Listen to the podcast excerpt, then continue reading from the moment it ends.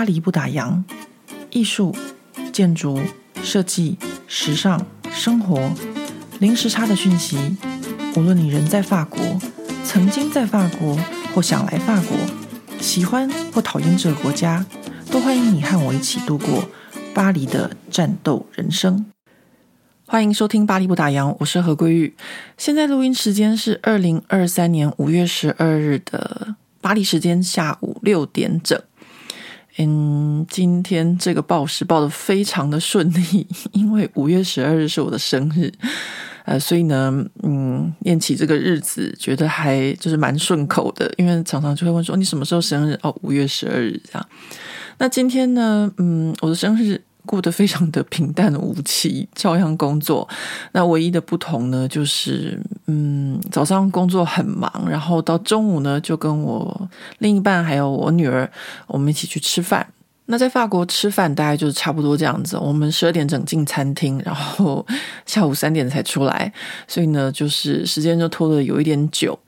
但是呢，因为我已经答应大家说，我一定要讲这个主题，因为真的有很多很多的呃听众朋友或是读者呃私讯给我，或是。有留言啊，那我今天呢就要好好跟大家来分享这一个呃，我女儿学中文的这个主题。那我们今天呢就要跟平常不太一样，因为我真的是一个很不喜欢重复的人。我以前都是先讲本周大事啊或者什么的，然后再讲这这个 podcast 的主题。那我们今天呢就相反过来，我们先讲今天的主题，因为我觉得这是一个很正经的事情，一定要好好的就是专注的先跟大家讲这件事。好，那今天要先说就是我女儿学中文这件事情。那我女儿她现在的中文程度呢，基本上是母语，呃，就是法语跟中文，就是我们的国语了。那她的这两个呃两个语言的彼此之间哪一个比较好呢？如果以阅读能力的话，就是她的确是法文的阅读能力比较好，因为呢，她就是呃在台湾念完小一、小二之后就一直。在待在巴黎，然后就一直在念法文的书，一直在读法文的书了。所以呢，他中文的阅读能力，就说可能呃不像就是他的法文可以阅读到一些很比较呃怎么说比较难的一些文学的这些作品，但是他的这个就是中文的这个呃，比如说日常生活的要用的些就是呃沟通啊，或是跟他妈吵架，都是没有问题的。因为我觉得他最近法文比较会吵，中文比较没有那么会吵，而且他中文也不会说脏话，因为我不会说脏话，所以他就不会说脏话。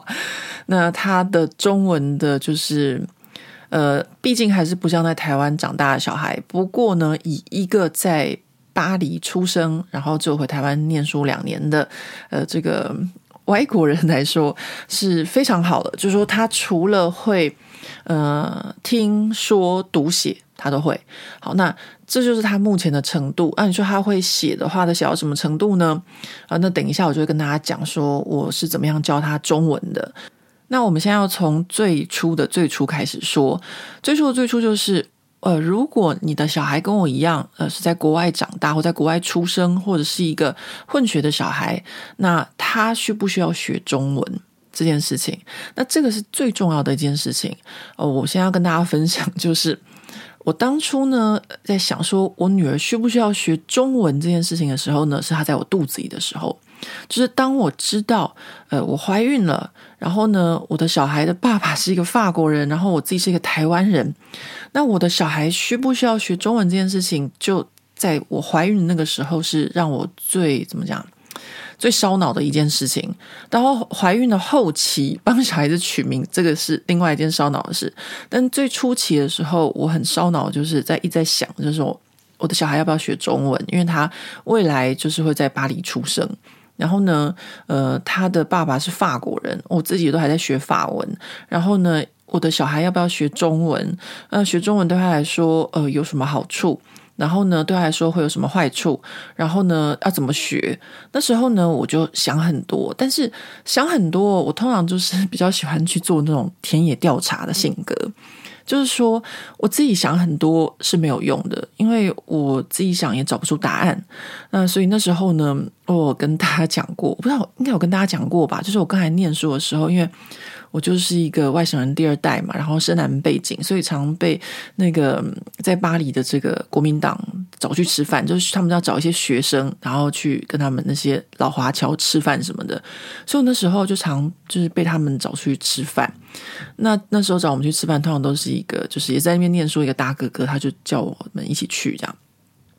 那后来呢，我就怀孕了，然后有一次就去吃饭的时候呢，然后我就哦，那个时候其实我来法国没有几年哦，然后呃，我就在那个饭局上面呢，就因为都会认识很多的华侨和他们的小孩，然后我就有一次就问他们的小孩说：“诶，你们的中文说怎么样？”呃，因为他们都是讲法文，然后呢，大部分的回应呢都是说。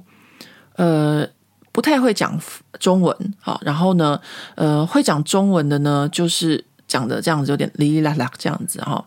然后呢，不会讲中文的，他们通常第二句都会跟我讲说：“哦，我很后悔，或者我觉得很可惜，因为我父母当初就是忙着工作赚钱，所以没有教我中文。如果我现在会中文的话，那就可以跟你们聊天，或是可以就是。”呃，多一个就是也不是说技能吧，就是多一个语言这样子。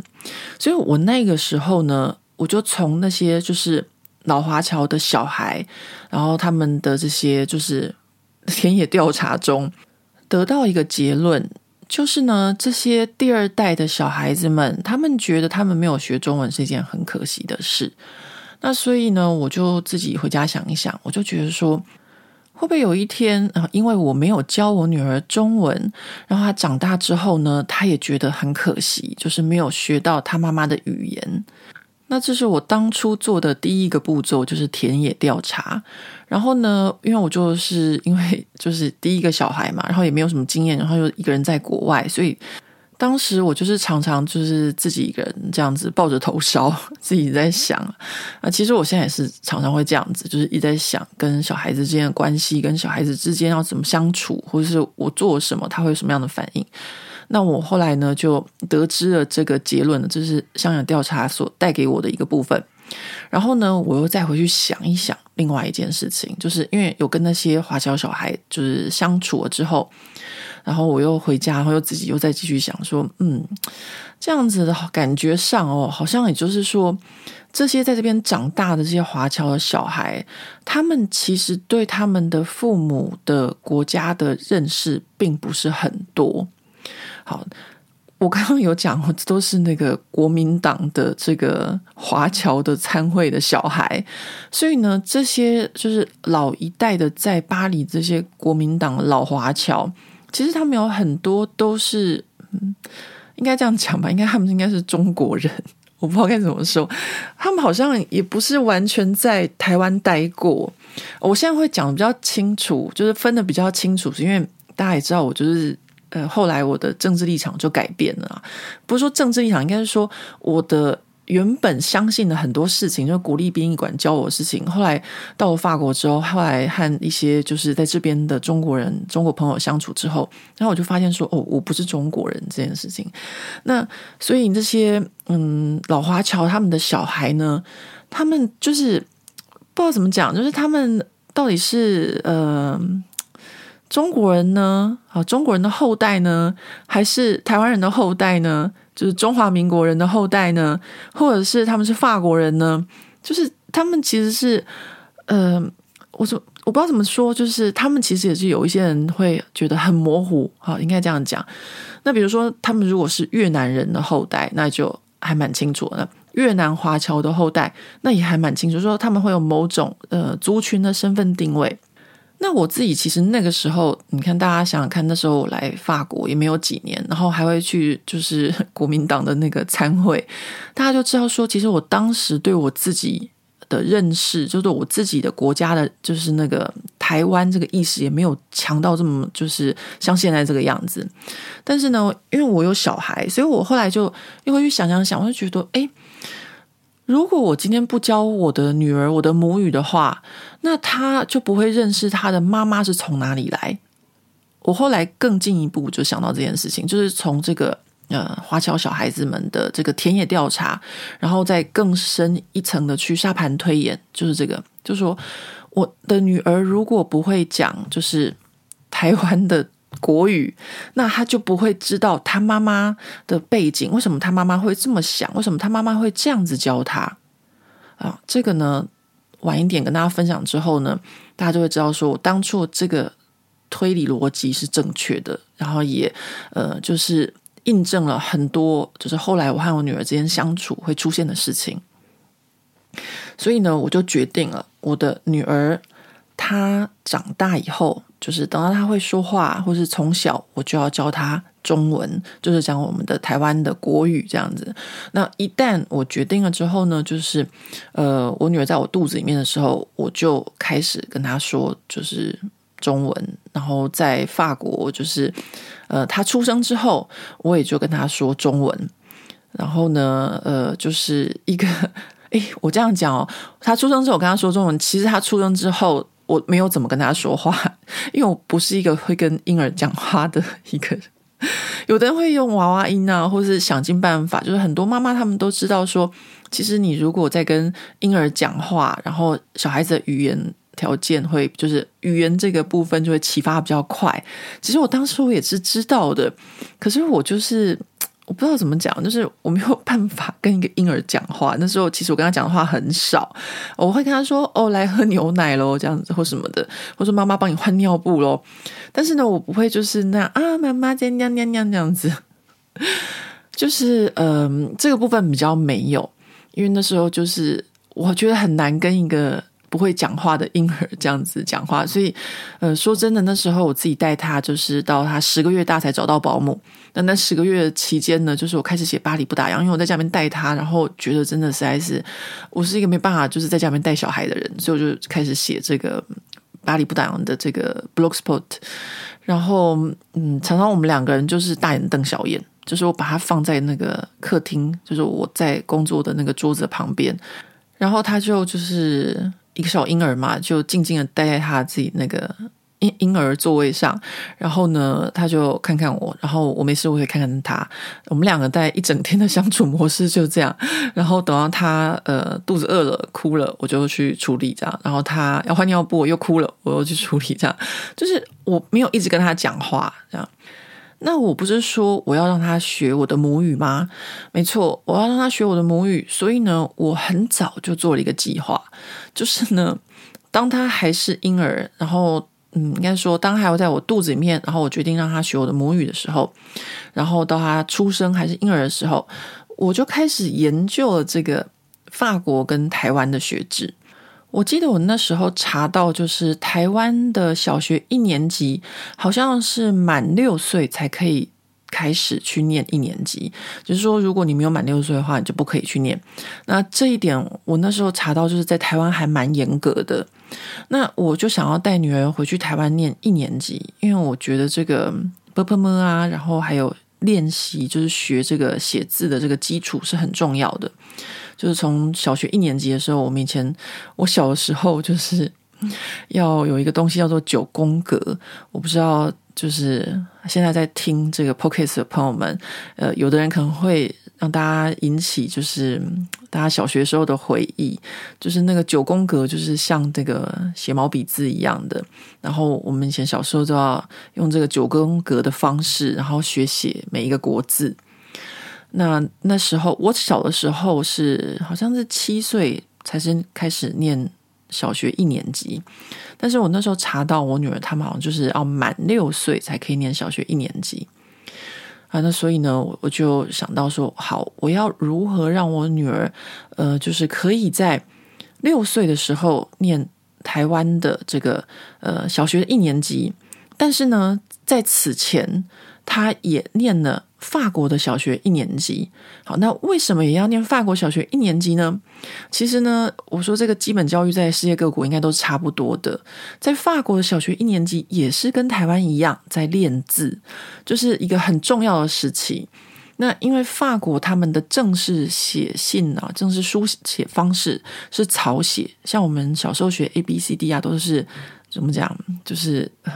很正式的那种，好像是印刷体一样的这个写法。那这种印刷体的写法在法国是，嗯，就是你平常这样写是没有人这样子写字的啊，就这样子。所以他们都是用草写。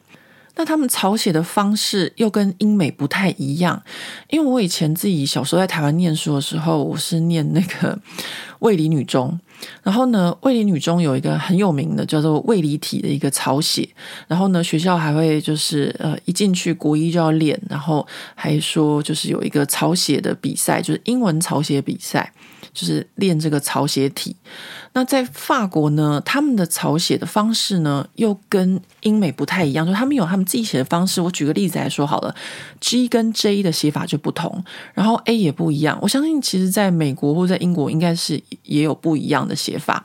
但是呢，呃，就是法国和英美国家，就是英语系国家的写法，草写的方式就很不一样了。我没有注意到德国是怎么写的，但是。因为我自己学过的是这个卫理体，它是比较属于美系的这个草写方式，我就找出很多的不同。那在法国呢，他们这些练这种草书，就是小学一年级的事情。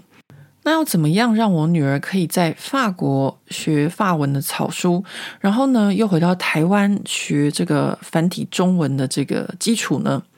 其实这个。过程哦，并不是很难，因为呃，要知道就是在台湾所有的这些呃政府机构啊，或者是很多，呃，基本上台湾的很多的限制都是很硬的，就说你不可能有一点是说啊，这样子 OK 啊，就是很弹性这样，没有，就他一定要说我要满几岁就是要满几岁，我要怎么样就怎么样，所以呢，就必须要以台湾的时间为主，也就是说呢，让我女儿在满六岁的时候可以。去台湾念小学一年级，那法国的情况呢，相对于台湾就比较弹性了。也就是说，你不一定啊、要满六岁才能去念小学，反正呢，你就从小班、中班、大班，然后呢，大班毕业之后你就进小学了。那也就是说呢，如果我女儿提前进入小班，那她是不是就可以？这样子 就是提前进入中班，提前进入大班，提前进入小班，于是他就省了那一年的时间，他就可以回台湾学中文呢。我这样讲会不会太复杂？不会太复杂。我再讲就是，说我女儿呃，她是两岁半，他就进这个幼稚园小班了。那一般来说呢，其实以前在法国，他们都是说哦，要满三岁才能够进幼稚园小班，因为法国也是跟台湾一样嘛。我要六岁了，我就刚好是进小学一年级。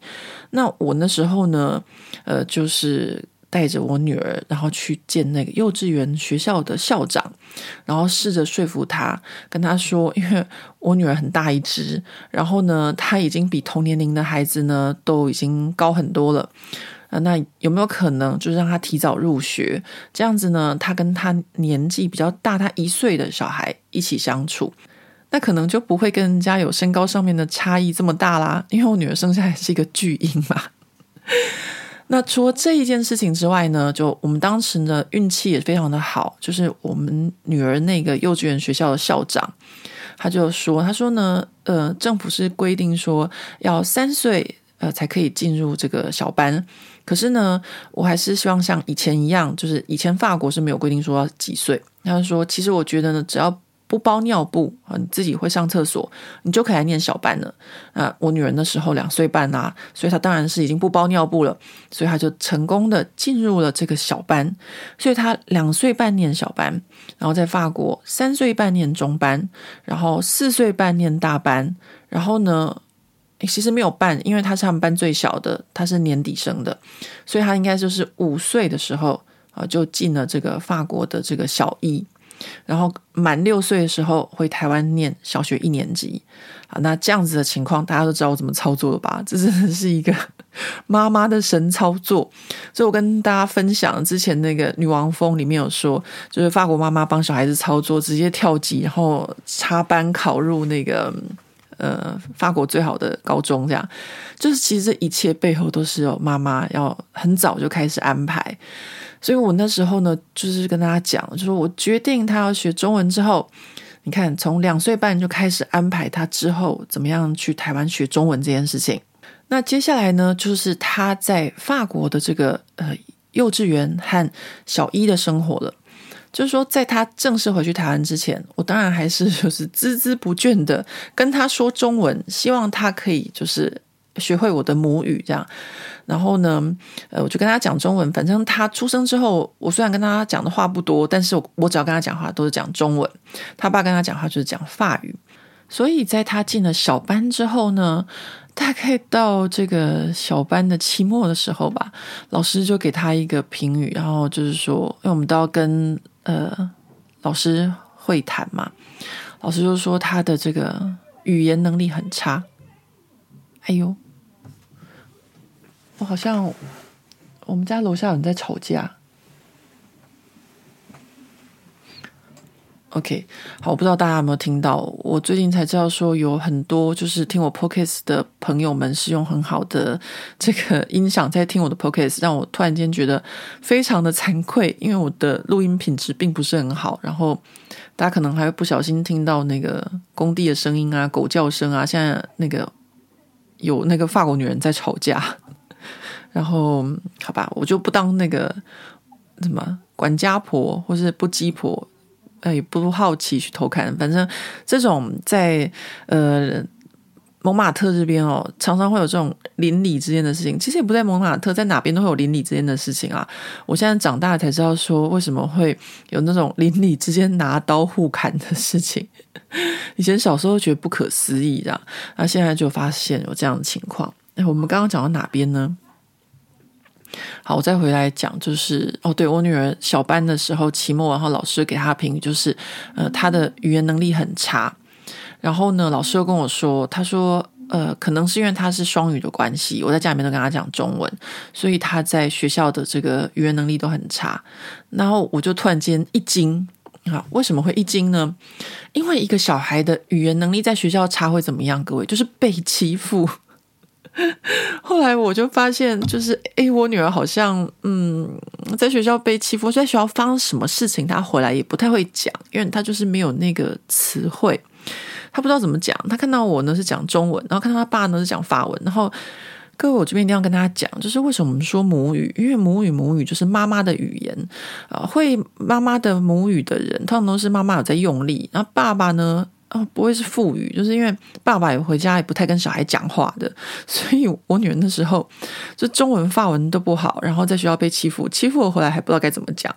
然后她中班的时候呢，就是呃，她回来就跟我说，她最好朋友不跟她牵手了，就这样子而已。然后每天回来她就很生气，说谁谁谁不跟我牵手，就是她最好朋友不跟她牵手。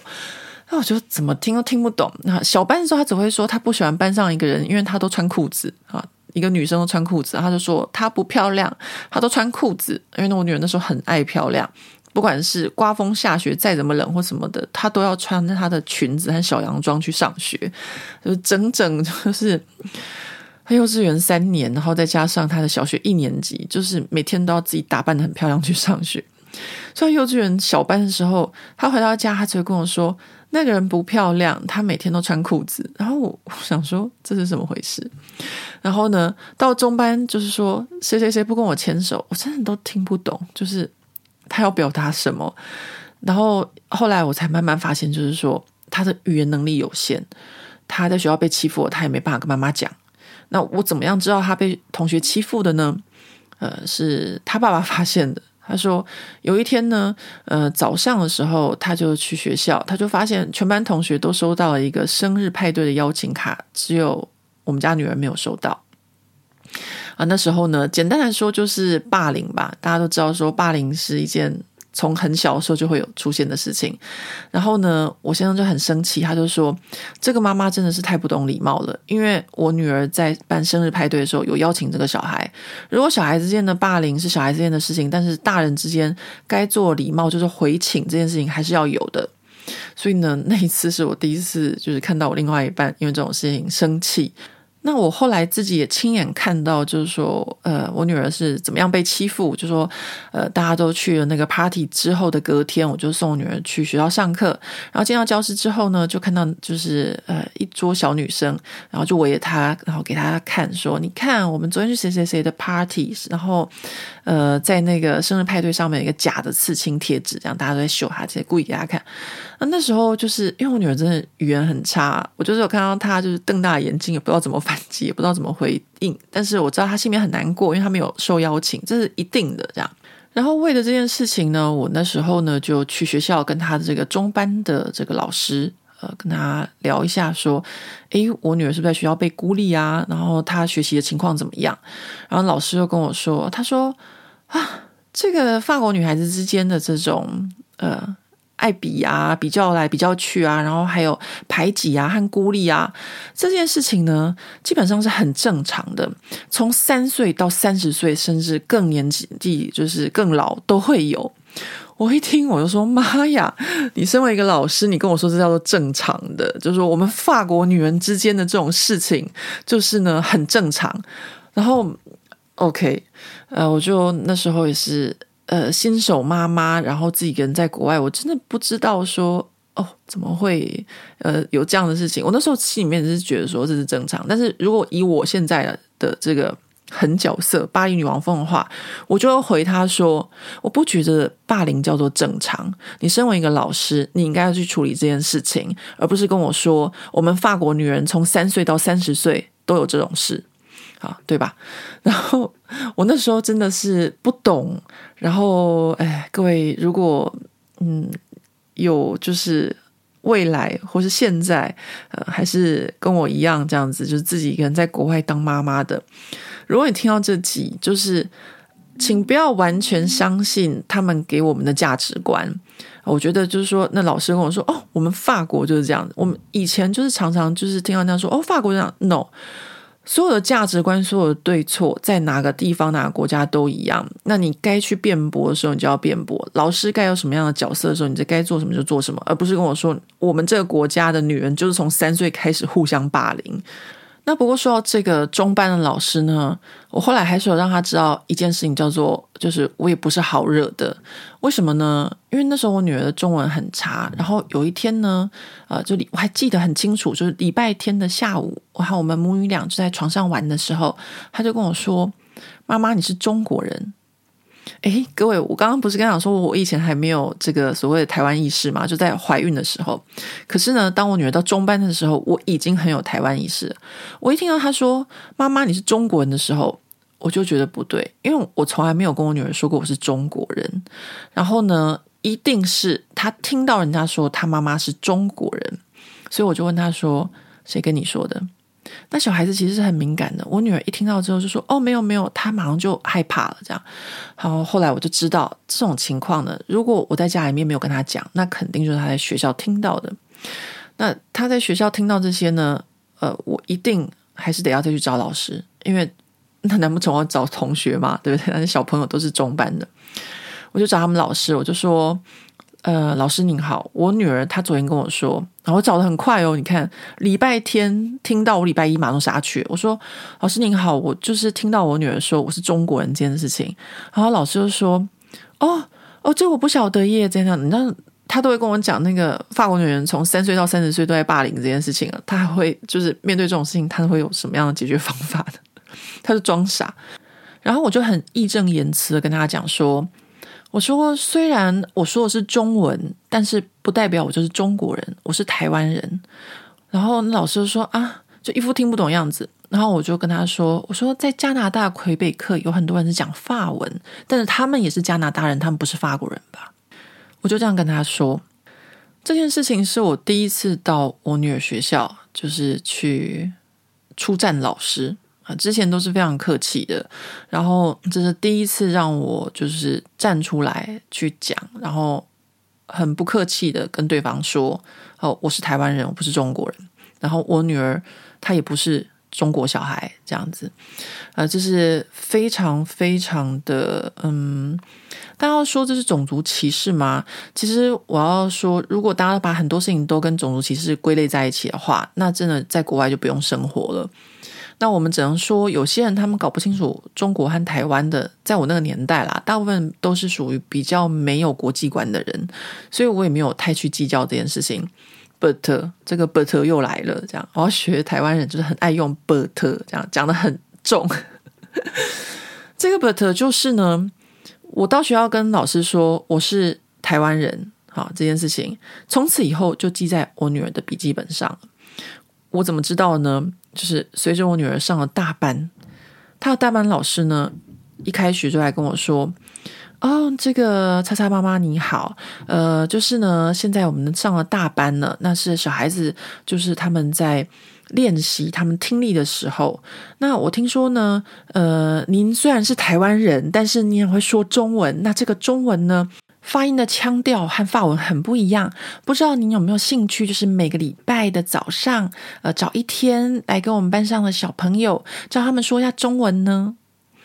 天哪！我那时候听到这个 这个邀请，我整个头皮发麻。就是，嗯，我并不是一个非常喜欢小孩的人。我就是承认，就是我以前没有想过说我会生小孩，然后呢，我也在学着跟我女儿相处。然后呢，我以前跟大家分享过，就是我是一个很害怕学校、很害怕老师、很害怕同学，什么都很害怕那种，就是有点自闭的那种社交障碍的一个性格。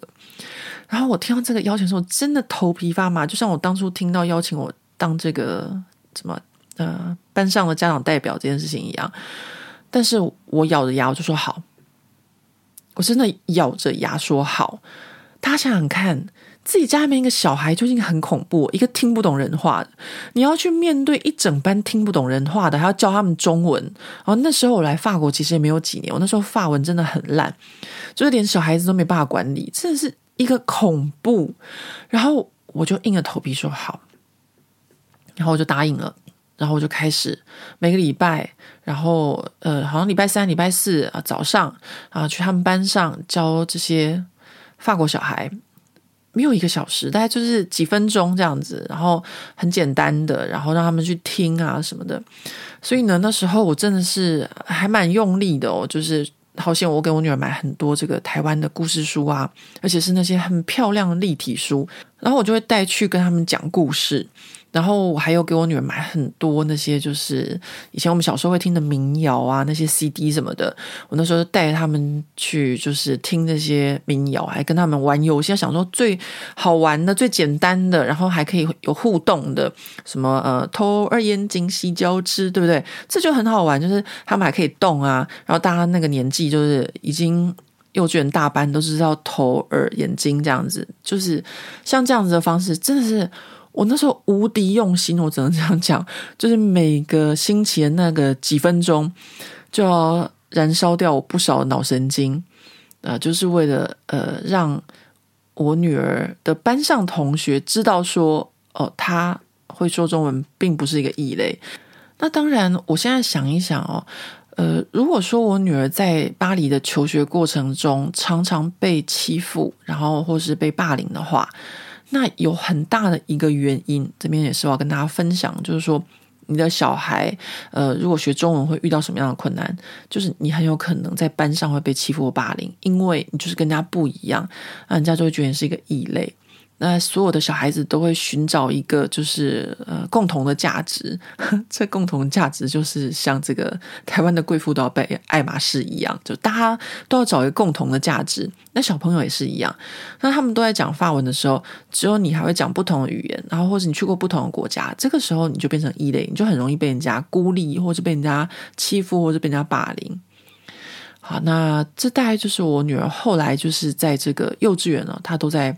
巴黎念幼稚园，那我不是说就是我一直跟他讲中文，所以他的中文就开始比较慢，然后比较不会表达，然后跟班上同学就会比较多的隔阂。所以呢，到他中班之后，就是我发现这些事情之后，我就开始停止跟他说中文了，因为他必须要在一个全法文的一个生活环境下，他的法文才可以迅速的进步。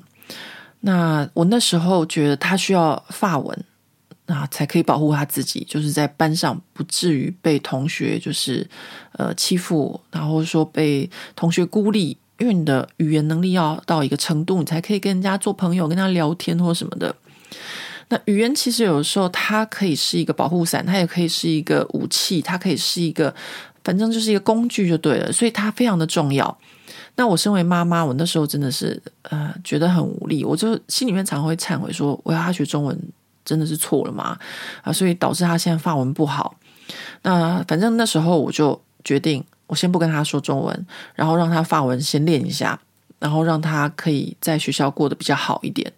那果然就是我停止跟他说中文之后。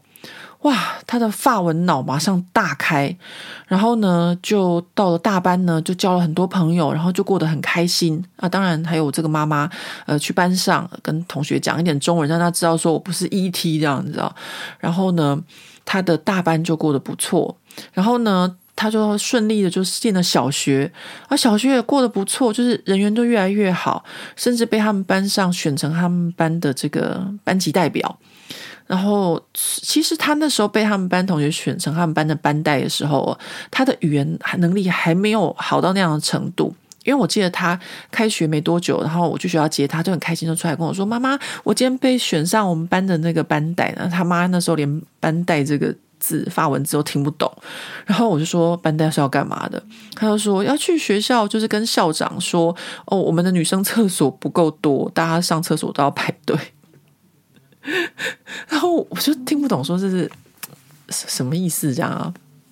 那就是我现在常常做的事情，呃，就是呢，呃，要集结班上就是大家的心声啊。我是家长代表，要集结家长们心声向学校反映。那学生的班代就是要集结班上同学的心声，然后向校方反映，不是像我们以前小时候那个班长要管秩序哦，不是这种的。那那时候呢，他小一，大家就知道说，他其实小一的时候，他的这个发文的表达能力也不是非常非常的好。但是呢，他因为他的发文有进步，但是呢，他就可以很快的融入那个环境，他马上就跟同学相处得很好。所以呃，就是跟大家分享说，如果你要你的小孩学中文，你可能很有很有可能会遇到的这个困境啊，就是说你的小孩在班上可能变成异类啊，或什么的。不过，其实那时候我虽然没有在家里面就是跟他讲中文，但是我并没有放弃让他学中文的这个想法。我那时候呢，就在巴黎请了一个台湾女孩当他的中文家教，然后一个礼拜来给他上个忘记几个小时，两个小时还三个小时的课程，这样，那都是希望就是可以有个人可以。跟他说中文，然后那个人不是他的妈妈，而是另外一个人。然后呢，希望可以他学一下。因为那时候我已经计划好了，就是他的法国的小学一年级毕业之后，我们就要去台湾念台湾的小学一年级啊。那时候他就跟这个台湾家教呢，就是台湾家教的人非常非常的好，但台湾人都很好嘛，所以也不会很严格。那我女儿又是一个混世魔王，我真的觉得。啊，当他的老师必须要很凶、很严厉，才有办法制服得了他。那这个台湾女孩就是真的很好，然后常常呢就是跟他一起玩啊。然后呃，这个台湾女生好像我忘记，好像就是还会常常送他一些小礼物这样子。反正我现在想起来都是觉得很老师是很好的这样。然后我女儿是混世魔王，呃，就这样子，我女儿就。有跟这个台湾女孩子学一点中文，但是呢，讲话还是外国人，因为她那时候已经就是呃法文脑了嘛，就跟大家讲，就她的突然间妈妈不讲中文之后，她的法文就突飞猛进，然后中文就嗯讲话都是这样子的，然后字汇也不多，然后我们就回台湾了。那我们回台湾呢？呃，这个是一个很恐怖的经验，因为呢，我记得台湾好像是八月三十一号开学，那我们就在法国过暑假，然后一直玩到八月底，然后到台湾的那一天是八月三十日，然后隔天就开学了。那我们母女俩就是时差都还没有调整回来，然后那时候我已经很久没有在暑假的时候回台湾了。虽然是八月三十一号，大家可能觉得说暑假都已经过完，已经不热了。不，我那时候刚到台湾，我们母女俩都快要热死了，因为那时候法国夏天没有那么热嘛，所以我们八月三十一号回到，就是啊没有，八月三十号回到台湾，八月三十一号开学，然后开学那天，我才突然间想到一件事情，叫做就是光复国小的小学是没有冷气的，诶，应该是说我女儿念的第一年，她是没有冷气的。然后呢，后来呢，我们就出钱装了冷气，但是呢，老师有规定，冷气要到几度才可以开的。那对我们这种就是在法国长大的小孩来说，真的是还蛮热的，不过还好，就是小孩子适应力很快，所以他很快就适应了。那我要跟大家分享，就是说。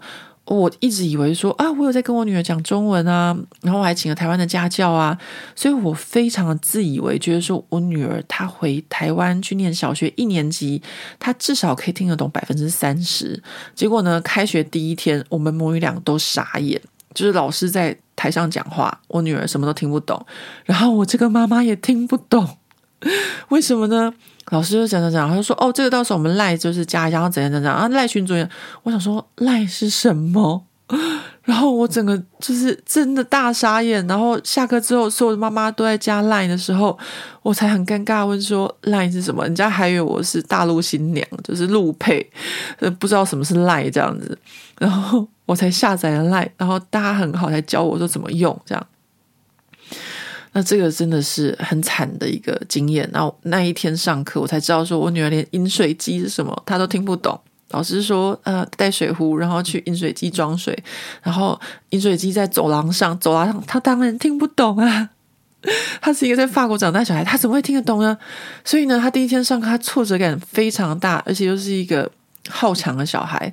然后所以呢，我就记得她就睁大她的眼睛，很想要去理解，但她又不愿意。表达说他听不懂这件事情。好，反正呢，我们母女俩就开始了在台湾的战斗。但是如果以为我们就在台湾的战斗，那就是真的太简单，就以为我们只有要学中文这件事情。错，我们除了要学中文，就台湾的课程之外，我们还要学法国的课程。因为呢，法国有一个系统叫做 Connect，。这个系统呢，就是以前哦是可以，就是说你如果不想要让小孩去学校，你可以自己在学校呃自己在家里面用这个系统在家自修。因为有的家长会觉得说小孩子去学校可能会呃怎样怎样，或者小孩有各种情况啊、心理因素啊或什么的啊、所以呢家长就选择让小孩子自己在家里面学习。那你只要跟着这个 CNED 系统就自修，你就可以有同等的学历这样。那同样的，就是说有很多外派人员的小孩也是可以用这个系统。然后呢，呃，像我女儿她回去台湾念书，她就申请了呃同等学历，也就是说她在呃台湾呃念小学的时候，只要同时修法国的这些课程啊，然后你就可以回到法国就无缝接轨，就直接念你原本的那一班，就这样子。那这个系统它的确是非常非常的好。又来了 but 了，就是呢，他会需要很强的家长，为什么呢？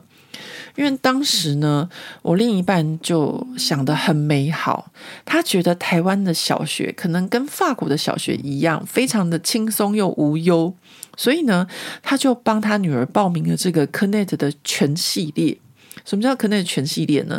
这个全系列就是给一些在国外的，呃，或是要在家自修的法国小孩，呃，就说你没有报名其他学校，你平常没有其他的课，你就要上这个全系列。这个全系列，我记得那时候包含了法文、英文、数学、历史、地理，还有音乐，然后美术，这样哈，全部啊都一个很完整的课程。但是呢，我女儿在台湾，她念的是呃一个传统的一个公立小学。那台湾的小孩呢，小一虽然也是中午才下课，但是要学的东西还蛮多的，就是他学就是中文，然后很多功课，然后啊，他放学之后呢，第一个礼拜我们就是。把台湾功课写完之后，就要开始每天在补，就是法国那些课，什么呃，连音乐都要。我看到那音乐，我都觉得要昏倒。我刚刚跟他讲说，你必须要很强这个家长，你才有办法上这个课。为什么？小学二年级的第一堂音乐课就是用康丁斯基的话来讲音乐的韵律。好，这堂课呢，我绝对可以帮我女儿上，因为康定斯基我知道是谁。然后呢，用康定斯基的话来讲音乐这件事情，我觉得难不倒我。但是呢，有没有想过，如果今天这个家长是不知道康定斯基是谁，那该怎么办呢？如果这家长不是念艺术，不是念设计，不是念建筑，不是念美术的，你知道人家怎么办？怎么教小孩？啊，我就觉得说这真的太难了。然后历史啊、地理啊，然后反正就是一个。呃，第一个礼拜、第二个礼拜都把我们搞死的情况。后来，我另一半才在这个 CNED，就是法国这个系统的网络上面找到说，如果你的小孩在国外是有注册学校的话，你只需要念什么？你只需要念法文，然后还有史地，然后还有数学这三科就好了，其他就不用念了。好，说真的哦，我因为还有自然嘛，好，好像还有科学类，对。所以很多科，就是你就只要念法文、史地跟数学，反正基本上在法国，就算我女儿现在到高中啊、不是高中到国三都是一样，他们排名前三个就是积分最重的，就是法文，然后历史、地理还有数学这三个，那其他的呢都占的分数都是很少的。那于是呢，我们就大解脱，太好了，我们只需要法文、史地跟这个数学。那他老爸呢，就负责这个岳阳帮他女儿上法文课。那我呢，就负责教他史地。那数学的话呢，就很简单。呃，因为我女儿她在法国念小一的时候，她的数学就表示就是发现说她数学还不错。然后呢，有一天老师就给她一个这个比较难的题目，因为她看到每次上课的时候就是很快就解出来了，然后在旁边很无聊。所以老师呢，就给他比较难的题目，然后让他比较不会无聊。结果我女儿就很可怜，她就把这个题目带回家了。然后那一天呢，晚上的时候，我们都已经吃完晚餐了。我们通常都是小孩子要八点半就九点就要上床睡觉。结果吃完晚餐之后，我女儿竟然说：“哦，老师有一个数学题。”好，她这个话一出，我另外一半整个大生气。非常的生气，吼得很大声哦！说真的，大家都觉得说，呃，法国人应该很酷，这样欧美人士应该对小孩都很酷。错，我另外一半是一个很严格的父亲，他马上就把他臭骂一顿，说：“你功课为什么在吃完晚饭之后才拿出来写？才说你呃有一个功课没有写完，然后呢就拿出来，呃，就看他的数学题。然后我女儿说：啊，我不会。然后。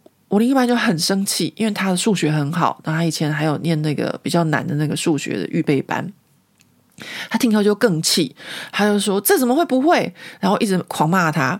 然后此时突然间，呃，我另一半的朋友打电话给他，那刚好他这个朋友的儿子跟我女儿同班，两个人还坐隔壁，哈。然后呢，他们两爸就开始就是说啊，我女儿的功课竟然没有写完，然后那个。我另外一边跟他朋友说，他说：“哦，这个小一的数学就是在教他这个除法，然后要怎样除，然后才会得到什么样的结果，然后他让他学中猜中间这个字。”然后那个朋友就从电话另外一头来说：“没有啊，我儿子没有这个作业啊，这会不会太难了？”这样，然后我另外一半才意识到说：“对啊，这个小一是没有学除法的，为什么我女儿会有这个？”然后呢？我女儿这个时候才有办法开口说话，因为她只不过是饭后说一句，她有作业没有写完，就被她爸一直臭骂到她没有办法开口说话。她这时候才说：“哦，这是老师给我的，他觉得我上课很无聊，所以他就给我这个。可是我不会。”然后我们才知道说，原来老师是觉得说他的数学能力很好，然后呢，让他可以稍微就是脑筋急转弯一下，然后不要上课之后觉得很无聊。那后来呢？那时候的那个小叶老师呢，到期末的时候就跟我们说，他觉得就是我女儿可以跳级，就是跳去念小学三年级，就是不要升小二。但是呢，我女儿已经早读了，所以他已经早读了，然后又再跳一级去念小三的话，他就会跟他同班同学不是只有差一岁，是差两岁。所以呢，老师就说，嗯，这样的情况下，我就不建议你的小孩再去跳级。那这就是为什么后来呢？他回到台湾，反正他那个可内的法文、数学或台湾的数学，我们都没有怎么教他，他自己就会搞定，他就会就是呃，可以就是应付得很好。那他在台湾的这两年就是这样子过的，就是学中文啊，呃，然后呢，又要学法文。那那时候呢，我刚到台湾的时候，我也有经过一个很大的挣扎啊。这边在 Podcast 里面跟大家分享，因为真的有很多人在问我这件事情，然后呃，我现在就是找到这个机会，然后把这整个过程和心路历程跟大家分享。就是说呢，很多人会说，呃，你的小孩为什么要去念公立学校啊？为什么不去念私立学校？为什么不去念欧洲学校？为什么不去念美国学校？OK，各位，呃，其实呢，我女儿要不要去念欧洲学校这件事情，就是说为什么她要岳阳跟她爸上课啊，而不是去念欧洲学校这件事情，我其实很早就已经都打听过了。也就是说呢，我人还在法国的时候，还没有回台湾之前，我就已经打听过台北的这个欧洲学校的法文部的整个学校。那基本上呢，学校离我家很远，呃，那我会觉得。小学要花这么长的时间的交通，呃，这是我一个很大的考量问题。但是呢，我后来想说，诶，其实也还好，因为欧洲学校在我们家门口一个校车，就是松烟那边有一个校车，就会直送欧洲学校，因在天母。那所以这也不是一个问题。那他拿法国护照去念欧洲学校也不是问题，学费什么什么都不是问题。但是呢，我带他回台湾的目的是什么？我带他回台湾的目的是学中文，而不是在欧洲学校的欧洲人的环境里啊，对不对？所以呢，我就把欧洲学校给撇开了。那公立学校还是私立学校呢？呃，其实我自己小时候就是念光复国小长大的嘛，然后我的两个姐姐和我弟弟，我们全家都是光复国小毕业的。那在我们小时候，光复国小都会叫我们唱校歌，所以呢，我们长大之后，我们兄弟姐妹啊，有时开玩笑讲讲起来，我们就一起大合唱唱光复国小的校歌。台北东国父纪念馆旁，我校光复整洁巍然。哎，我很会走音，不好意思，还要逼大家听我唱光复国小的校歌。反正我觉得，我带我女儿回台湾就是要让她学中文，这是第一件事情。然后还有第二件事情呢，我希望她可以知道，就是她妈妈的呃国家，她妈妈是从小是怎么样长大的。我希望就是她可以呃也可以经历这一段，她也可以认识这一段，这就是我带她回台湾的目的。所以我其实没有想太多，我就帮她报名注册了光复国小，然后呢。呃，开学第一天，他就穿上跟我小时候一模模一样样的校服，还有戴上一模模一样样的帽子，就是像那个樱桃小丸子的那种帽子。然后呢，放学之后，我就像当年我妈就是在我小学开学的时候做的事情一样，就带着他去国父纪念馆前面拍一张照片。就是我觉得，就是对我来说，可能是很有意义吧。那我送我女儿去念光复小之后呢，我就常就是趁着在台湾的时候，就跟以前的。同学啊，朋友碰面，那这时候好笑的事情就来了，就是我身边这些朋友们，就是以前小时候的同学朋友们，人家现在都是贵妇，所以呢，每个人都跟我说：“你为什么不送小孩去念欧洲学校？不然美国学校也可以啊。那就算再不行，你好歹送他去念个私立的吧，什么在新啊、维格啊，然后还有一个我忘记叫什么的，反正也是很远的。然后就说。”哎，不知道你可能离开台湾太久了。我们现在台北市都是这样子，就是从幼稚园就要去念蒙特梭利，然后呢，小学和国中就是要念这些私立的，然后把英文练得很好，高中就送出国去念书，去加州。然后我想说，嗯，可是加州去那边都混台湾人圈是吗？他说不不不，在加州什么什么地方有一个那个地方全部都是白人，然后。然后我就听我朋友这样讲之后，我忍不住笑出来。我就说：“去都是白人的地方，你知道你的小孩就被人家种族歧视吗？” 因为我自己在法国念书的时候，我觉得我发现一件事情，就是越是白人多的地方，就是越没有其他种族的地方，那个被歧视就是你呀。我就很就是实话实说的跟我的就是。以前的这些同学朋友们讲，就是大家小时候都是念这些公立学校长大的啊，为什么你长大之后，你的小孩全部都要去念这些私立的呢？不过当然，因为我离开台湾真的很久了，所以呢，这个台北市的价值观就就我已经不太晓得了，这样。不过我真的，反正我想起来就觉得很好笑，因为我那时候还在那个什么台北市的，就是信义计划区那边有一个什么贵妇百货里面，一边吃饭，然后一边聊这些事情。然后我的同学们都是贵妇，大家就是背着那个铂金凯利，然后跟我说，他还要送去念欧洲学校啊？怎么可能去念那种公立学校呢？念念念念念，讲了很多，他都觉得我疯了。好哦，这种时候啊，就算我的这个意志再怎么坚定，有这么多人一直在跟你讲说公立学校不好的时候，我是不是多少会稍微思考一下？于是呢，我那时候就被折磨得很惨，就是大家都讲说，哦，你为什么不送去念什么私立学校？你为什么不去念欧洲学校？就每个人都这样跟我讲的时候，我真的觉得压力还蛮大的耶。就是他们会觉得说，好像你不送小孩去念欧洲学校、美国学校或者私立学校，就好像是你的能力不行一样。可是我其实没有想那么多，我只是不想要他去念欧洲学校，因为。他就是要回来学中文的，然后为什么一定要去念私立学校？其实我以前从国中之后就一直都在念私立学校，但是小学念就是光复国小，我那时候还挺快乐的啊。而且我们这些朋友同学很多，那时候大家都是念一般的公立小学，为什么？就是我那时候真的是不懂，然后压力又很大。那刚好那个时候呢，呃，因为我们正在跟董阳孜老师在合作一个展览，然后。那真的是我刚带我女儿回去台湾没有多久的时候，然后就有一次在跟董阳孜老师开会的时候，我就就是心里面觉得很烦，然后我就请教董阳志老师这件事情。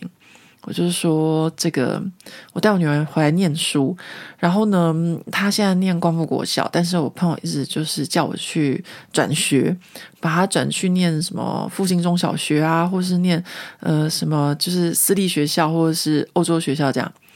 那董王子老师马上就和我说：“你为什么带她回来台湾念书？”我就说：“哦，学中文这样。”他就说他自己的例子，他就跟我讲说，他以前的他大女儿是念复兴中小学。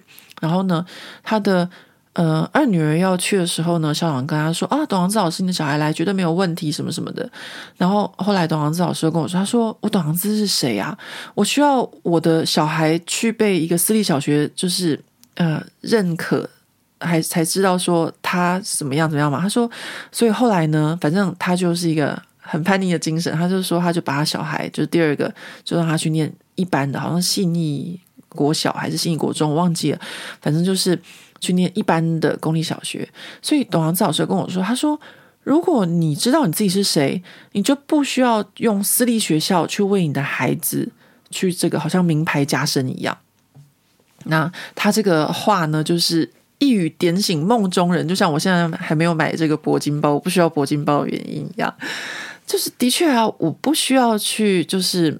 把我女儿送去念欧洲学校，来证明说她是一个法国人，然后我有这个财力，或是送她去念呃这个私立的中小学。我要知道我带她回去台湾的目的是什么？带她回台湾的目的就是学中文。所以呢，我女儿后来就在光复国小。那到了光复国小之后呢，又有很多啊，就是我就是要跟大家分享说。呃，在台湾的确，大家真的还蛮辛苦的。就说为什么很多人都一定要有一个包才能怎么样？这个我真的可以理解。就那时候呢，我女儿去念了光复国小之后，其实我母亲就说：“哎，你要把你的小孩送去安亲班，因为呢，邻居谁谁谁的孙子，谁谁谁的孙子，全部都在安亲班。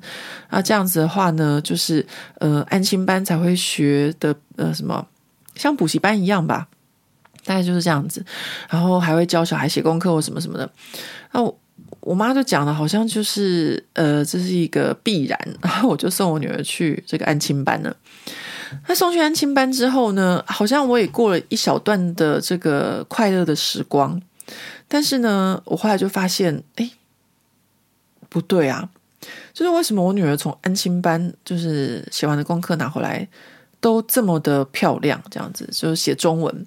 因为他刚开始没有学安亲班的时候呢，他就写完中文，就是那时候刚开始回台湾就啵啵么嘛。我本来不在法国，前一个台湾姐姐教他啵啵么嘛，他怎么样都学不会。然后后来这台湾之后呢，就学啵啵么，然后开还会写。当他第一次把他写完的时候，他妈就已经帮他鼓掌，说太好了，我就合起来，然后我们就去睡了。第二天拿回来，老师一改，全部都是红字，到处圈，到处圈，等于整篇要重写。我们沐浴亮就是完全的傻眼，这样就表示我这妈妈实在是太没有要求。然后呢，后来他去安亲班之后呢，哦，那个就是作业啊，写都是 perfect 哦，各位。然后我想说，怎么我女儿才去安亲班不到一个礼拜就进步那么多？然后后来我才发现，就是安亲班老师会帮他改，安亲班老师会拿铅笔把它擦掉，帮他写。那我不要人家帮我女儿写功课啊！那这件事情呢，我也很难跟安亲班老师讲，因为在台湾的家长们应该都知道，百货公司楼上很多那种做黏土或什么的，我每一次都跟那些做黏土的姐姐们说，麻烦你们不要帮他搓，不要帮他揉，他做出一个很丑的东西都没有关系，但至少是他做的。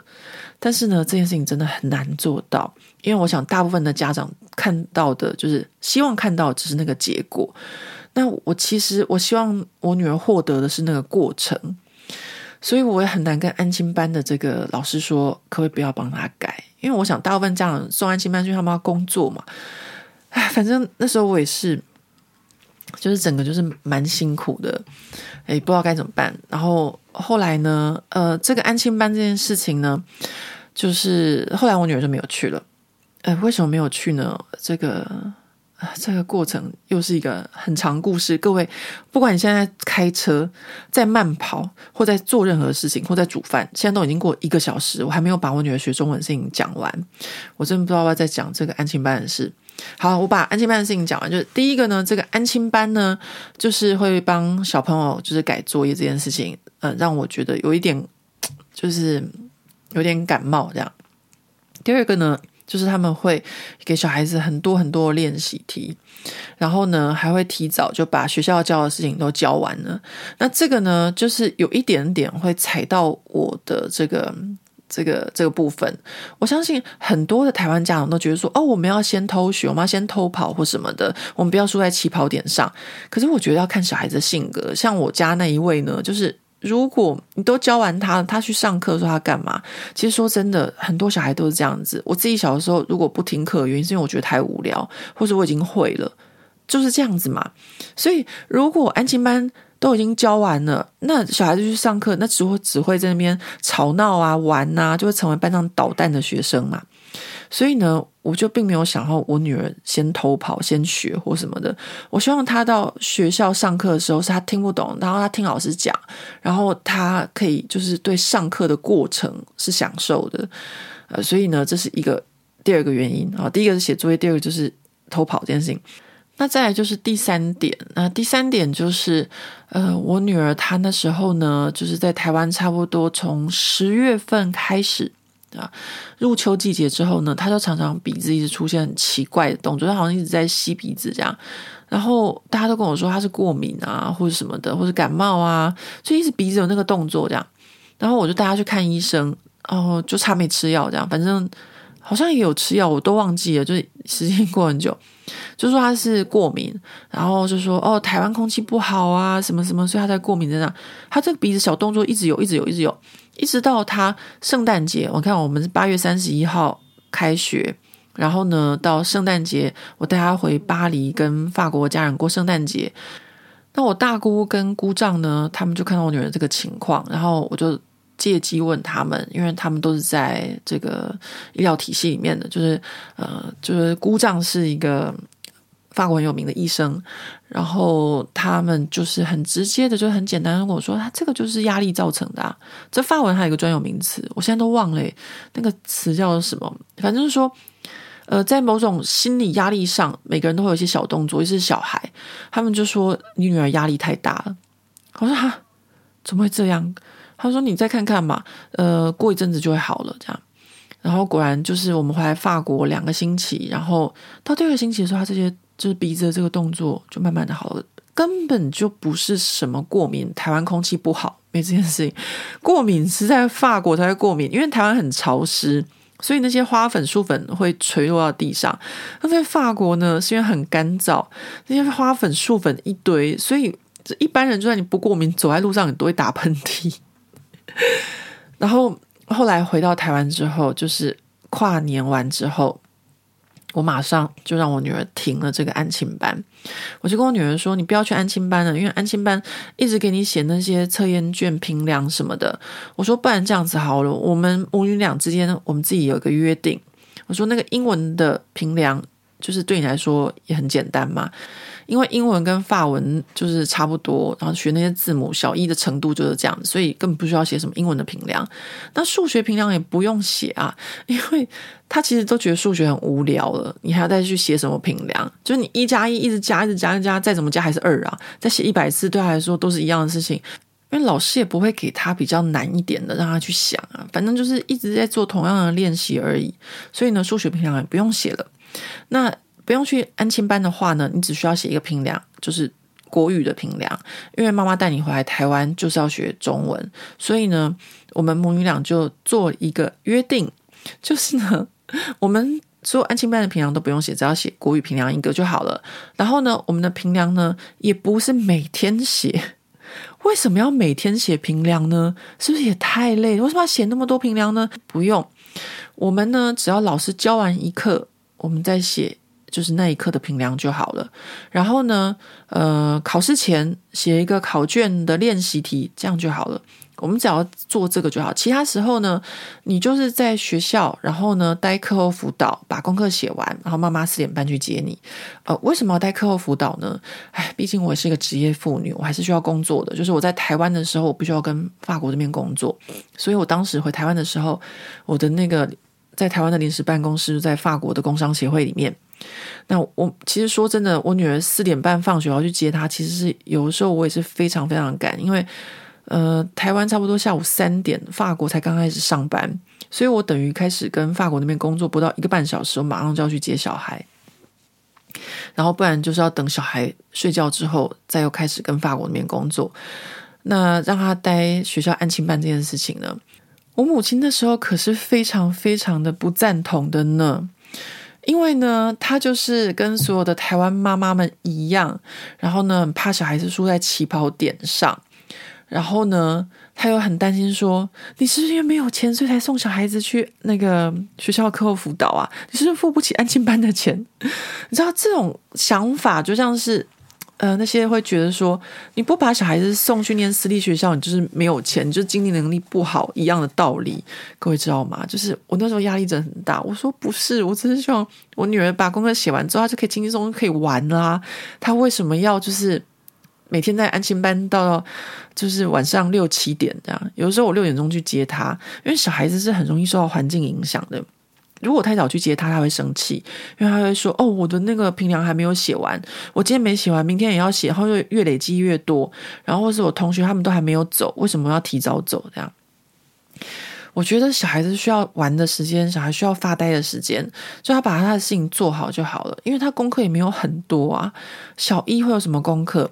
他后来在四点半要离开那个什么学校的课后辅导，他都老师都说他早早那个吃完午餐，他功课就写完，然后就开始跟同学那边打来打去，里面玩玩闹闹这样。我觉得这样不是很好吗？那为什么要一直就是就是这样逼他？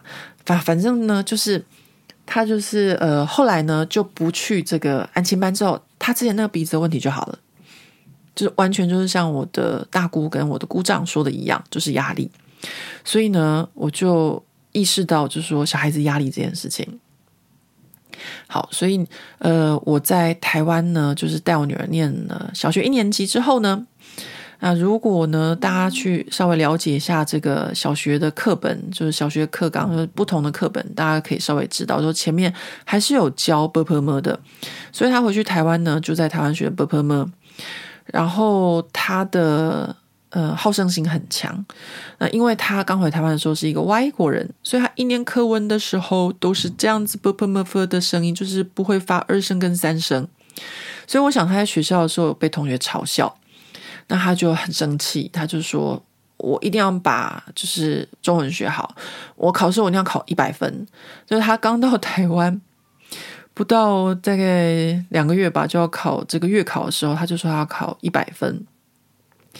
当他说要考一百分这件事情的时候，其实我已经帮他订好了去北京的机票，因为我朋友就是有婚礼，然后我就想说，我要趁他在台湾的时候，就是呃带他多去其他国家看一下，然后带他去北京啊，带他去东京啊，带他去泰国到处看，本来要带他去越南的，结果呢，我票都订好了，他就跟我说他不想去。他说他留在台湾，他要去安亲班，因为马上要考试了，他要考一百分。然后他叫我不要再这么早去接他，晚上六点去接他叫做早嘛？我的天哪！啊，然后我听到他说他要考一百分那一个晚上，我真的就是没有办法睡觉，因为我并没有要我女儿考一百分，就是他是一个外国人，那时候讲话二声三声都还没有，就是还没有很清楚。怎么可能会回台湾第一个月考就考一百分呢？所以我那天晚上真的睡不着，然后我就在群组里面，就是家人的群组里面就讲到这件事情。那此时呢，我那位很有智慧的大姐就跟我说：“她说，桂玉啊，如果你的女儿性格这么好强，她想要考一百分，你就要帮她。”我说：“哈，为什么？”她说：“如果你不帮她，你很有可能会遇到两种情况。第一个就是他觉得他就是没办法考一百分，从此以后他就堕落了。那第二个呢，就是他会怪你，就说你为什么没有帮我？”因为台湾的，应该说，因为国语是你的母语，那我想要考一百分，你为什么没有帮我？然后我大姐这样跟我讲之后，我觉得哎，真的很有可能哎，就是如果以他这么好强的性格，他说他想要考一百分，但他却没有考到的话，有些人真的就会这样子，于是他就开始自暴自弃。后来我就决定要帮我女儿，我就跟我女儿说：“好，妈妈帮你，你要一百分，对不对？妈妈可以教你，让你的国语考一百分，而且呢。”你也可以跟我一起去北京参加这个阿姨的婚礼，然后呢，你就带着平凉，然后妈妈帮你这样子。然后我这个女儿有多好强，然后我们到了北京之后，她就每天都给我待在这个旅馆里面写她的平凉。可是呢，呃，第一次月考就是要考 b p m 嘛。我就跟他说，你这个 b p m 它最大的问题，像我们这种外国小孩最大的问题就在二声跟三声。我说你这二声跟三声，你写再多的平量，你没有练习是不会的。来，现在妈妈带你出去外面走。于是呢，我就牵着他的小手，然后去搭电梯。我就开始问他说：“电梯电是几声？”他就跟我说：“四声。”梯是几声？一声。这时候很好认，因为他一声四声，因为一声跟四声是距离比较远，就比较清楚。然后呢，去吃饭的时候，我就说：“这东西好不好吃？”他说：“好吃。”我说：“好是几声？”他就开始嗯。二声，嗯，三声，然后我就跟他劝说是三声。然后呢，汤匙，汤匙是几声？呃，汤几声，匙几声？然后呢，因为是自己的小孩，我训练过他之后，我就知道说他什么会错，什么不会错。比如说说他好吃的好，他不太确定，我就会时不时的问他说：“好吃的好是几声啊？”他就会问了三次之后，四次之后他就记住了。然后汤匙的匙是几声啊？刚开始错第一次，然后再不停的这样。一次两次之后，他就慢慢的，他就会分析，他就会发现说，哦，原来二声是这种感觉，三声是这种感觉，慢慢他就抓到音感了。所以呢，我们在北京集训了五天。话说我们在北京的时候，还是住那个叫做什么颐和园的安曼。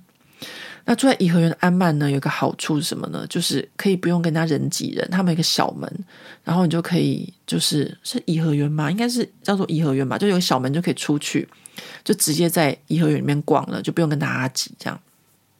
但是呢，我就是在那边每天的写平凉跟二声三声，二声三声，二声三声，一点都没有，就是参观到也没有享受到，然后。就这样子，然后我女儿回来考试，她没有考到一百分，但她考到九十九分，哇，她好开心哦！是不是九十九分就离一百分不远了？那就印证了我大姐说的话没有错，就是当你的孩子有这个斗志的时候，妈妈你去帮他一把，那他或许就可以做到。那也因为这件事情哦，就是我们曾经在台湾，他想要考一百分这件事情，他后来就考一百分了，他就成为他们班上没有第一也有第二的一个这个好学生，还领了一个奖学金呢。他那个奖学金那时候给新住民的三千块奖学金，后来我就请我母亲把它捐出去了，因为我们不需要，就给其他更有需要的人。那就是因为他真的就是很努力。那这一个学中文的过程，就是。我也让他知道说，你想要努力，你想要考一百分是有可能的。就是你的人生，你想要做什么，你经过你的努力，你就是有可能的。然后让他很小的时候，他就知道这件事情，所以他后来再回来法国，他就知道说，他很多事情他是可以做到的。那我觉得这个训练是非常非常好的，因为在台湾这个那么难哦，学中文这件事情，然后他曾经和妈妈一起努力过，他知道他自己可以做得到。那接下来就是说到小学一年级可以学到什么样程度的中文？其实呢，我当初是跟我另一半说，我就要带他回台湾一年。然后呢，我另一半就说：“好，你去吧。”呃，那时候我不晓得，等到我两年回来之后，他才跟我说，其实他们全部的法国家人都非常的担心，很怕我带着女儿一回台湾就消失，就不回来了。因为在法国有很多很多这样子的亚裔的女性，尤其是日本妈妈，她们很有可能在法国住不习惯啊，或是跟先生一吵架，一言不合带着小孩离家出走回日本，然后就躲起来，然后他们的先生。就是他们的爸爸就再也看不到小孩这件事情。呃，如果大家稍微关注一下的话，就是一直有这样的新闻。还有一个法国的，就是爸爸在日本找他小孩找很久，甚至拜托就是法国总统帮忙都没有办法这样子哦，因为日本的法律就是很保护他们的这个妈妈跟小孩这件事情，所以。我后来回来之后，我另一半才跟我说，其实他们那时候他们一家人都很担心，说我会不会就不带我女儿回去了。那我那时候就是用行动证明给他们看，说，哎，呃，大家看，就是圣诞节的时候我带我女儿回来过圣诞节啊，然后暑假的时候也带她回来过暑假。，Bert Bert 又来了，就是他念完小一之后呢，他的中文的确是突飞猛进，但是呢，大家知道三个月学这个 Berber？然后呢，后面开始学这个单字。呃，我记得小一上学期，他好像才学了一百一十八个中文字，然后到下学期的时候，好像就是一百三十几个中文字，也就是说，他一整年就学了两百多个中文字而已，就这样子。所以呢，我当然会希望他再多待一年。你再多待一年，你的词汇就比较好了。而且呢，为什么我希望他再多待一年？这又跟我的田野调查有关呢，各位。我这个田野调查呢，就是在我确定要带我女儿回去台湾念书之前，呃，就是我常常会回台湾嘛。嗯、那时候呢，那时候我女儿非常小，然后呃，有一次我自己回去台湾去工作还是什么的，然后我就生病了，然后就在这个呃，就是诊所的候诊室，就看到旁边有一个小男生他在看书，然后那小男生他看的书是没有注音符号的书，然后。我就想说，嗯，因为我一直在计划带我女儿回台湾学中文这件事情，我在想说，要到就是小学几年级才可以读这样子没有注音符号的书呢？然后我就转头问那个小男生说：“诶，弟弟啊，你现在几年级？”他就跟我说：“三年级。”OK，所以呢，女儿是在台湾念完小一之后，她只有学到两三两百多个这个中文字的时候，我想说不行。他一定要再多念一年，他只要再多念一年，就可以像之前就是那个诊所小弟弟一样，可以读没有注音符号的故事书了。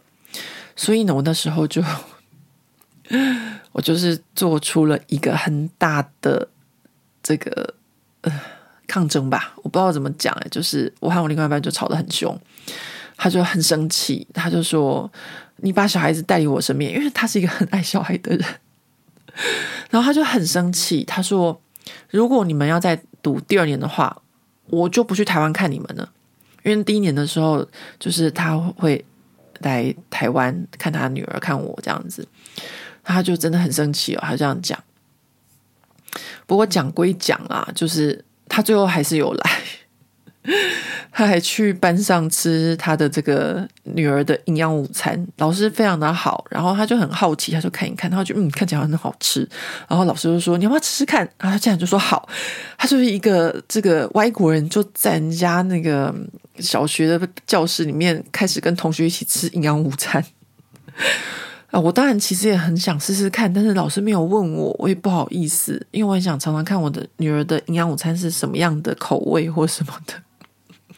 就我就被他这个外国人吃到了。好，那这样子的情况，反正我女儿就在台湾念了两年的呃这个中文。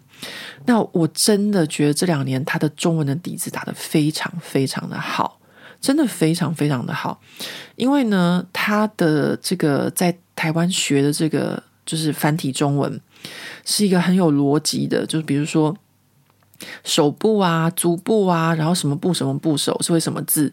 所以他后来回来法国之后，他的小学三年级、四年级都是我自己教他的，就是我在网络上面买那个什么康轩书，在那边买，然后呢，因为我看他们老师怎么教，我就跟着老师的方法一样教他们。然后买那个课本之外，他们还有一个叫做什么呢？叫做老师的教学手册，也就是老师要怎么教学生。我就用那个老师教学手册去教我女儿，我就买一整个系列，然后包含习作课本、老师教学手册，还有评量。然后我就是按照在台湾一模模一样的情况，就说你没有数学评量，你没有英文评量，你什么都没有，你只有一个东西就是中文的评量。那回来法国之后，也就是我就继续教他这个小学三年级、四年级啊什么的，就靠自己就对了。呃，也就。还教的不错，就是说你在台湾那个底子打好了，你之后再学就很容易。妈妈教也很容易，为什么呢？比如说有一个字，我随便举个例子好了，呃，比如说呃泡泡糖的泡，然后我就买一个小黑板给我女儿，然后我就说来，我们现在学写这个泡呃泡泡糖的泡，然后今天写啊三点水一个包，然后我就跟我女儿说，那你现在把这个水布的水擦掉。然后我说换成足部，它变成什么？然后我女儿就说跑。那我说那它还可以变成什么呢？还可以加上什么部首变成什么字？然后那我女儿就会找出来，她以前学过，比如说加上火变成炮，然后呢加上什么，她就会这样子，就是可以跟我练习对话。那就是一个小黑板，然后我们母女俩每天，她就是在法国的这个。四点半放学之后，我们两个就一边吃下午茶点心，然后一边学中文。当然讲的好像很美好，其实他都会觉得妈妈很恐怖，因为我很凶、很严格。我教他中文是很严格，所以像我这样的教法，好像听起来好像我女儿好像很厉害。其实那时候我是很严格，我会说，呃，就是要举一反三，呃，学到一个字，看到什么字，然后把部首去掉，它会变成什么字，我就会很严格的教他这个部分。好，那当然也是因为是我自己的小孩，所以我知道他学过什么，他没有学过什么，他有什么，他没有什么。啊，这个就是我一直跟大家讲的，母语就是妈妈的语言。如果妈妈没有就是花那么多的时间跟精力的话，这个小孩子很难学会的。啊，再来呢，又要回复一个呃读者或听众一个很重要的问题，就是为什么我后来又把女儿带回来法国念书？这件事情呢，呃，是一个很重要，也是问很好的问题。为什么？我好像嗯，有跟一些朋友，不知道诶，可能有在脸书上面有讲过吧，但是没有讲的很细节。那我这边就跟大家分享，就是我有跟大家说，我女儿在台湾的时候，是不是要岳阳跟她爸爸上这个法国 CNED 的这个法文的课程？那大家就知道了，就是法国的这个课程是非常灵活的，就像他妈教他中文一样，就要举一反三，就是不是只有我一个人在讲，你必须要马上回答，不是只有我一个人，就是像老师一样然后一直讲、一直讲、一直讲、一直讲。No，我们上课就像打乒乓球一样。那法国的法文课就是一场很激烈的乒乓球比赛，就是一个脑力上面的对战，学生跟老师，老师就是要让学生一直去烧脑这样子。那我女儿刚开始回到台湾的时候，小一的时候就让跟她爸上课，那都还 OK，她爸就要问题啊，她也会问问题啊，然后两个人就这样子还不错。但是呢，到了小二开始，当我女儿她越来越呃习惯台湾的环境之后，她就慢慢的开始。我简单的白话文的粗暴的跟大家讲，就是开始不动脑了，就是他只想要听他爸爸讲，然后呢，他爸爸问他，他也不想去想，就是很懒，他就会说：“你直接说就好了，为什么还要问我？” 啊，这样子的情况。但是法国的教学方式是说。呃，不是说老师上课一直跟你说，一直给你东西，而是你要自己学会去找，学会去问，然后学会去思考。这是一个练习脑力的过程，是一个很灵活、很灵活的一种教学的方式。那到了二年级下学期的时候，我女儿更是一个，就是每次上课都跟她爸爸吵架，就是她完全不愿意，就是用法国的上课方式，她就是要像在台湾一样。呃，老师说，她就接受。他也不会去辩驳，他就要用这样的方式。那我是他妈妈，所以我在看这整个过程的时候，我就发现我女儿还有点变了，就说她的脑子有一点僵了。我不知道大家有没有听得懂我要讲什么？就是说她曾经在法国念过小一嘛，所以呢，那时候她小一毕业的时候，老师给她评语，就是说她是班上的那个。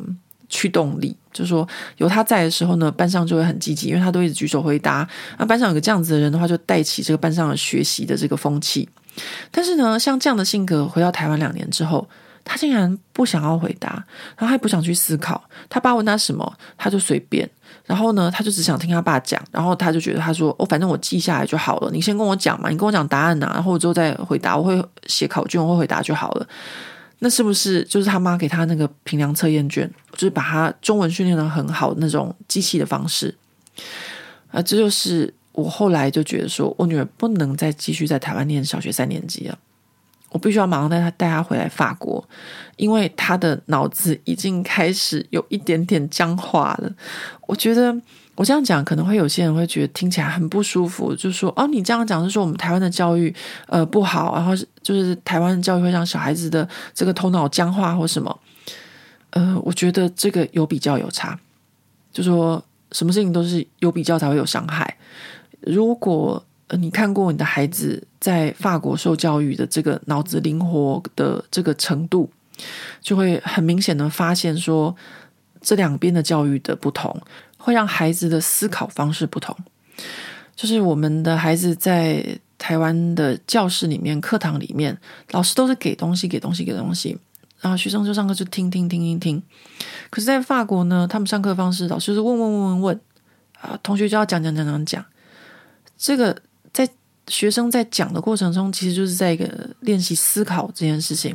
所以为什么说他们练习独立思考这件事情很重要，就是这个原因啊。那也就是呃，我要回答有同学，不是同学，我真的是哦，讲学校讲到各位听众朋友、各位读者朋友们都变成同学了。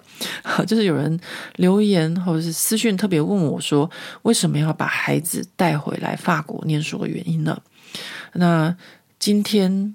哦，我今天讲到现在已经一个小时二十六分了，我连这一周大事要讲都没办法讲，因为已经这一集真的讲太久了啊！其实我今天一直想跟大家讲八卦，因为我最近就是在追那个王思佳的这个仿冒包的事情，就是追得很勤，因为他这件事情真的是一秒把我拉回台湾，就像我刚刚跟大家讲的嘛。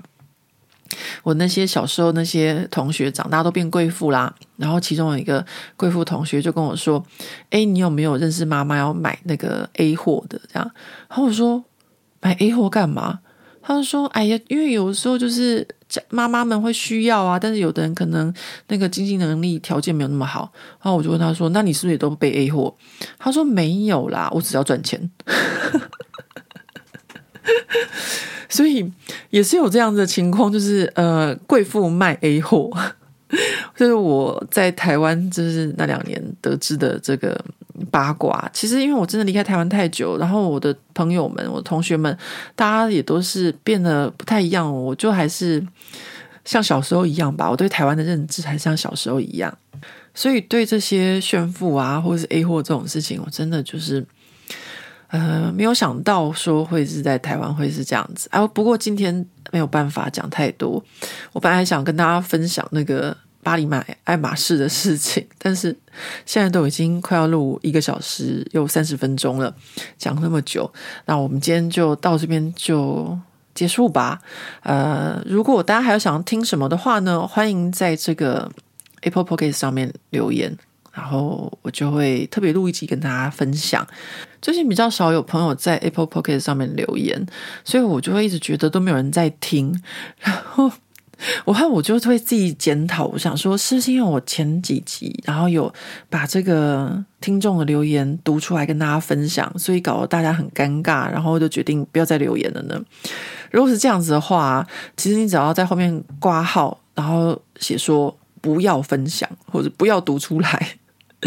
然后我就会不把你的留言读出来，然后我就会自己默默的收下。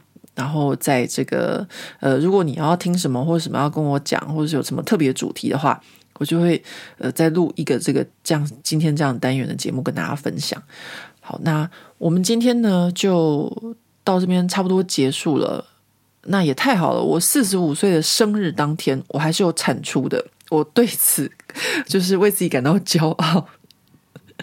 也算是一个不错的这个小小的生日礼物，给自己的生日礼物叫做就是呃，我没有食言，就是我还是有做到，呃，就是我说的事情啊、也希望大家呢，就是不会觉得这一集太无聊，因为这一集就是在完全讲就是教小孩子中文的事情。大家都知道，就是人家孟母三迁，那我呢，就是哎，和母从长计议，从孩子在肚子里面就开始规划。小孩子要不要学中文这件事？好，希望你喜欢今天这一集的分享。然后呢，对，请有什么事情呢，到 Apple Podcast 上面留言给我，我才知道有人在听这个节目，好不好？好啦，那我们下回见，拜拜。